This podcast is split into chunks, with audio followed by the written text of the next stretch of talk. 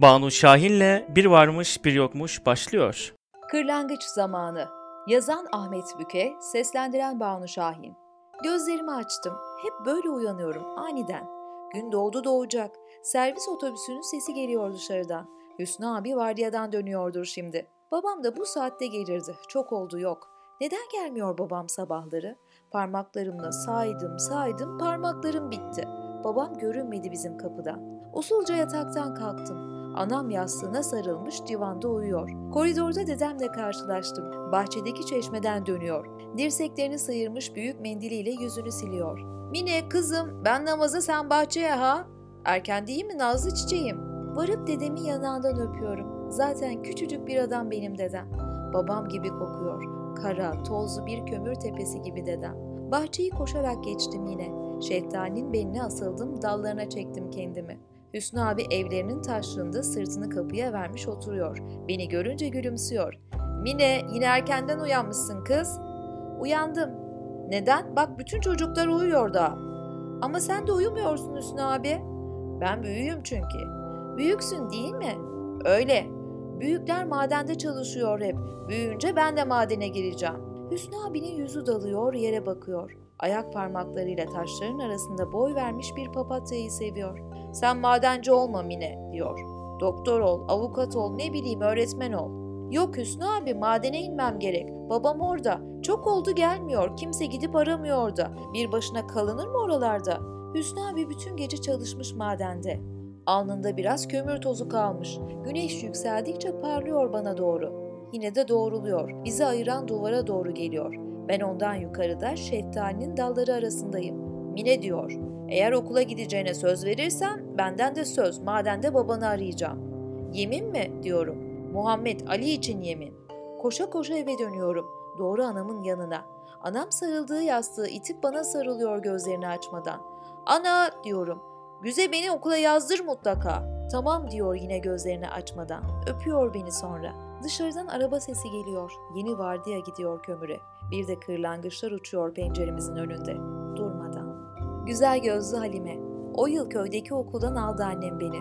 Öğretmenimiz askere gitmişti. Yeni öğretmen de daha gelmemişti. Ders saatlerinde sınıfa karnını iyice doyurmuş, uyuyacak yer arayan kuzularla keçiler giriyor, sıraların altına yatıp geviş getiriyorlardı. En son komşumuzun oğlu Ali Metin, kapkara eşekleri Halime'yi öğretmenin kürsüsüne bağlayınca annem çileden çıktı. Bu kızı böyle heder edemem ben burada diyerek babamı dürtüp durdu. Babam bana bakıp gülüyordu sürekli. Zeyno kızım söyle Halime çok anırıyor mu bu sınıfta?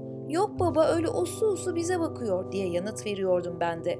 Bunun üzerine babam kahkahalarla sedirin üzerinden kendini yere atıyor, annem iyice deli oluyordu. Annem sonunda harekete geçti. Bir sabah erkenden uyandırdı beni. Bir sepete elbiselerimi doldurdu. Öteki sepete peynir, yufka ekmeği, kavanozlarda turşu ile biber salçası yığdı. Yola çıktık. İzmir'e gidiyoruz dedi. Nazire Hanım'da kalırsın kimsesiz kadın. Bir odasını verir bize. Kahvenin önünden geçerken babam ayağa kalkıp ellerini nereye der gibi iki yana açsa da annem ondan yana bakmadı bile. Ben çaktırmadan göz attım babama. Gülümsedik yine birbirimize. Babam evin dertleriyle pek ilgilenmezdi ama yine de babaydı işte. Mis gibi kokan göğsünde uyuya uyuya büyümüştüm. İki çeşmelikte İstiklal İlkokulu'na yazdırdı annem beni. Uzun boylu, uzun saçlı, güzel mi güzel bir öğretmenim vardı. Onun annesinin adı da Zeynep'miş. Bütün Zeynepler çok akıllı olurmuş. Hadi bakalım diye geçirdim içimden. Sonra Nazire Hanım'ın evini aramaya başladık. Annem elindeki kağıda bakıp yoldan çevirdiği insanlara adresi soruyordu. Anne dedim, sen Nazire Hanım'ın evini biliyor musun? Bilmiyordu. Yorulunca eski, akmayan bir çeşmenin taşına oturduk. Karnın acıktı mı dedi annem. Biraz yufka ekmeği yedik karşılıklı. Nazire Hanım annemin öğretmeniymiş. Yıllar önce bizim köyde uzun süre öğretmenlik yapmış. Annemi, babamı, komşuları hatta geçen yıl ölen İmam Ali'yi bile okutmuş. Emekli olunca İzmir'e yerleşmiş. Sen yeni doğmuştun. Nazire Hanım'a kart yazmıştım ben. Hemen mektup yollamış bana. Kız çocuğu armağandır. Mutlaka okutun onu demiş. Anne dedim o günden beri hiç haber almadın mı? Almamış. Nazire Hanım'ın evini o gün bulduk. Okula çok uzak değildi. Uzun bir yokuşun sonundaydı. Kapıyı çalmadan bakındım etrafıma. Ne güzeldi şu İzmir. Kapının önünde eğlenirken yan evden bir kadın çıktı. Annem Nazire Hanım'a geldik biz dedi. Kadın süzdü bizi baştan aşağıya. Akrabası falan mısınız? Yok ama yakınımız sayılır dedi annem. Nazire Hanım bizleri ömürmüş. Geçen hafta aniden gidivermiş. Annem öyle kala kaldı. Başındaki yaşmağı çıkarıp yeniden sardı. Sonra sanki hiçbir şey olmamış gibi seni o okula yollayacağım ben dedi. Karşımıza çıkan ilk bakkalın telefondan köyün kahvesini aradık. Babama ben iş arıyorum İzmir'de. Başımızı sokacak bir yer buluruz elbet. Sen de tarlaya tapana sahip çık artık dedi annem. Tam böyle olmadı tabii her şey. Babam köyden kalkan son arabayla gelip bizi buldu o ikindi vakti. Dededen hatıra kalan altın sigara tabakasını satıp tek göz oda tuttu. Yeni okul önlüğü, çanta, defter, kitaplar, resim kalemleri aldık. Hatta eteği çiçekli bir elbisem bile oldu. Sen köye git dedi anneme. Ayda bir bize nevale getirirsin. Annem tarlaları işlemeye döndü iki gün sonra. Babam bir sabahçı kahvesinde iş buldu. Okuldan dönünce beni doyuruyordu. İşe gitmeden önce göğsüne yatıp kitap okuyordum. Annemin her gelişinde babam kara eşek Halime'yi soruyordu. İyiymiş yeni gelen öğretmenin ödünü koparıyormuş sadece. İkide bir sınıfın kapısını tepikleyip içeri girmeye çalışıyormuş. Babam gülmekten kendinden geçiyordu yine. Ben de içimden Halime'ye teşekkür ediyordum. O olmasaydı İzmir'de falan okuyamazdım. Sınıf birincisi olup babamın omuzlarında kordonda fiyaka satamazdım. Uzun ömürlerin olsun Halime. Seni çok sevdik biz babamla. Bir gün kimse kuyuda kalmayacak. Yusuf sessizce bekledi, göz kapakları neredeyse kapalıydı. Uyur gibiydi şimdi. Göğüs kafesi durgun suyun içten sessizliğine bürünmüştü. Sanki nefes almıyor, derisinden geçen hava bilinmeyen bir yolda akciğerlerine dolup kanını doyuruyordu. Sonra gözlerini tamamen kapadı. Ayakta ölmüş bir çınar gibiydi ama içindeki volkan kaynıyordu aslında. Birden bir yalın çıktı içinden. Beliyle yarım bir daire çizip sol eliyle havayı avuçladı. Yusuf solaktı. Yusuf büyük avcıydı. Avcunu dikkatlice araladı, parmakları hala kurbanını sıkıyordu. Damre bak şuna dedi. Damre eğildi usulca. Bırakayım mı onu dedi. Ha gitsin mi sence? Damre Yusuf'un yüzüne baktı yine hüzünlenmişti gözleri. Dalgalar gelip gelip kırılıyordu sanki içinde. Anladın mı beni? diye üsteledi Yusuf. Evet dedi Damre. Gitsin o bırak günah. Yusuf tüm parmaklarını gevşetti, kara sinek sarsak birkaç adım attı. Sonra aniden aklı başına gelmiş gibi uçup kayboldu. İki çocuk hemen unuttular o esirliği. İçi kağıt dolu kirli çuvalları taşıyan arabalarını yüklendiler. Sıcak asfalt ayaklarının altından akıyordu. Mahalleler bu sıcağın içinde titreyen ısınmış çöp bidonları ve çöplükler sırayla onlara görünüyordu. Damle daha hafif olduğu için varsıl semtlerdeki yere gömülmüş metal çöp kuyularına sarkıyordu. Bunun için hem kuvvetli hem de güvenilir bir arkadaşa ihtiyacı vardı. Biliyordu ki Yusuf onu o kuyularda bırakmaz, kendi düşer yine de Damre'yi çekip alır elindekilerle. Çöp toplamak zordur, hurda kağıt toplamak daha da zordur. Çünkü kağıt kilo tutmaz kolay kolay. Durmadan toplamak gerekir. Üstelik yağmurda çamurda hemen heba olur. Sabır ister bir de iyi arkadaş. Damre dikenli bir mayın tarlasından geçeli neredeyse 3 yıl oluyordu. Türkçeyi de öğrenmişti. En azından Yusuf'u anlıyordu. Şimdi ben ayrılacağım senden. Biraz işim var. Beni anladın mı Damre? diye sordu Yusuf. Tamam anladık dedi Damre. Bak şuradaki site var ya oraya gitmeyeceksin. Damre Yusuf'un parmağıyla gösterdiği yere baktı. Orası bize ait değil, oranın çöpü bizim değil. Anladın mı? Ha? Anladın mı? Tamam dedi Damre. Orası yok. Yusuf arabasını yüklenip uzaklaştı. İlk köşeden dönüp kayboldu. Damre doğruca siteye çekti kirli arabasını. Neden korkacaktı ki? Savaş görmüştü. İki ateş arasında kalmışlardı annesiyle. Evlerinin bahçe duvarını zar zor ilerleyen eski konserve kutusu gibi bir tank yıkmıştı. Zeytin ağaçları ayakta kalmıştı ama zeytinler ölmemişti. Damle ile annesi de ölmemişti. Şimdi buradaydı. Onu kim korkutabilirdi ki? Sitenin çöp kutularının olduğu kuytuluğa yöneldiğinde iki çocuk yolunu kesti. İlk yumrukta yere düştü Damre. Arabasını ters çevirdiler. Biri çakmağını çıkardı. Yakacağım lan kağıtlarını. Buraya neden geldin? Bu çöplük bizim bilmiyor musun? dedi. Damle gözlerini kapadı uyur gibi sessizdi. Nefesini ağır ağır yavaşlattı. Göğüs kafesini kabuğuna dönüştürmüş bir kaplumbağa gibiydi şimdi. Keşke korksaydım. Kağıtlarım yanmazdı diye geçirdi içinden. Tam o anda bir çarpma sesi geldi. Yusuf başucunda ayakta durmuş bekliyordu. Sanki uçarak gelmişti ya da aniden sihirli bir dumanın içinden çıkıvermişti. Yusuf elindeki demir çubuğu devrik arabanın bedenine çarptı yeniden. Niye vurdunuz çocuğa dedi. İlk yumruğu atan uzun boylu çocuk o niye geldi bizim bölgemize dedi. Yusuf çubuğu kaldırıp ikisinin üzerine yürüyünce çocuklar kaçtı. Damre'yi kaldırdı yerden. Arkadaşının kanayan burnunu eliyle sildi. Ben sana buraya gelme demiştim. Dinlemedin. İyi ki takip etmişim seni. Şimdi o çocuklar gidip abilerini çağıracak. Hemen gitmemiz lazım dedi. Yusuf arkadaşını yine kuyuda bırakmamıştı. Damre yine ölmemişti. Arabalarını hızlı hızlı sürerken Damre Yusuf'a döndü. Sana sineği bırak demiştim. Sinek kurtuldu. Belki bana teşekkür ettiği içinden. Belki ben de onun için kurtuldum dedi. İki çocuk şehrin sokaklarında hızla kayboldu. Tıpkı ayakta ölmüş ama içleri kıpır kıpır hayat kaynayan iki ağaç gibi. Denizcinin hası kimdi? Bahçede oturmuş aslan ağzının yapraklarını koparıyordum. Annem bir hışım yanımdan geçti. Sonra döndü. Ben sana çiçeği rahat bırak demedim mi? diye bir köpürdü. Belli ki canı sıkkındı. Gidip taşlığa oturdu. Çeşmeyi açtı. Naylon terliklerini çıkarmadan ayaklarını ağır ağır yuğdu. Islak ellerini basma donluğuna sildi. Kalktı. Hadi gidiyoruz gel benimle dedi.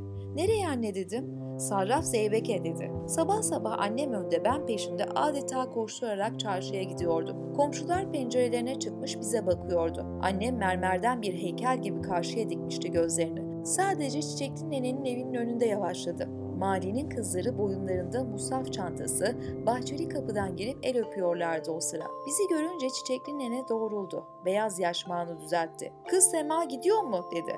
Gidiyorum nene, kararım kesin diye sertçe konuştu annem. Aferin kızım, aferin. Hiç geri durma sözünden. Ben arkandayım bak. Dua da ederim şimdi sana, dedi nene. Karşılıklı el salladılar. Çarşı daha yeni yüzünü yıkıyordu biz geldiğimizde. Tembel çıraklar esniye esniye dükkanların önünü sulayıp süpürüyordu. Kahvelerin eskimiş sandalyelerine çökmüş yaşlılar önlerindeki çay bardaklarına dalıp gitmişti. Sarraf Zeybek'in dükkanı en köşede en büyük, en temiz olanıydı. Yarısı manifatura raflarıyla doluydu. Öteki yarısında renk renk mobilyalarıyla parlayan dikiş makineleri sıralanmıştı. Zeybek amca sarı liralar ve inceli kalınlı bileziklerin dolu olduğu küçük ışıklı bir vitrinin arkasında oturmuş gazete okuyordu. Bizi görünce doğruldu.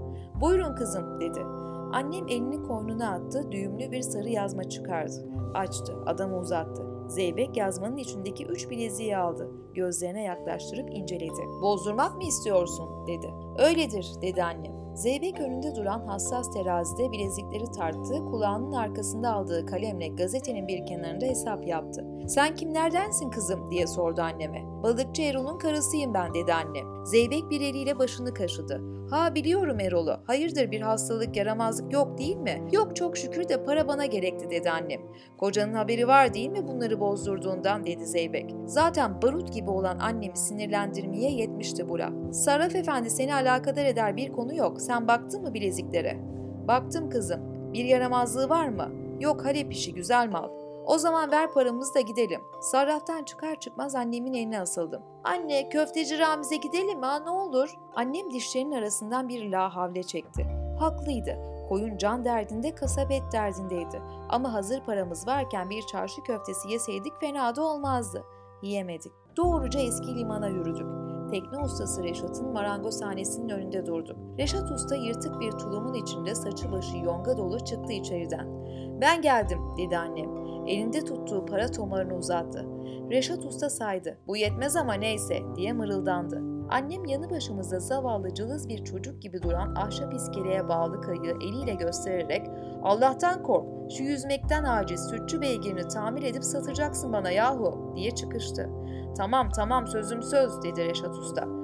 10 gün sonra annemin kalamar kayığı hazırdı. Tabii motoru yoktu. Elden geçmiş iki küreğe ve kayığın kalafatına da pek güven olacak gibi değildi ama annem karar vermişti bir kere. Ava çıkacaktı. Babam her sabah gün doğmadan anneme söyleniyordu. Yahu ne inatçı kadınsın. Bu evde balıkçı varsa o da benim. Kadın kısmının ava çıktığı nerede görülmüş? Ama annem Nuh diyor peygamber demiyordu. Ağzını açmadan hazırlanıyor, ayağına yağmur çizmelerini üstüne yağmurluğunu geçiriyor, rıhtıma yollanıyordu. Çoğu zaman birlikte açılıyorduk denize.